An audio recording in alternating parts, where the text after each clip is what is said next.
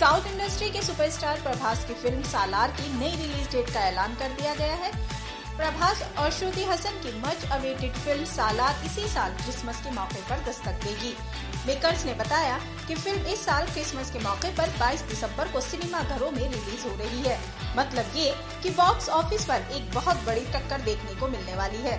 क्योंकि शाहरुख खान भी अपनी मच अवेटेड फ़िल्म डंकी को लेकर इसी दिन सिनेमा घरों में दस्तक देने वाले हैं। किंग खान फैंस से बातचीत के दौरान इसके रिलीज़ की तारीख पुख्ता भी कर चुके हैं।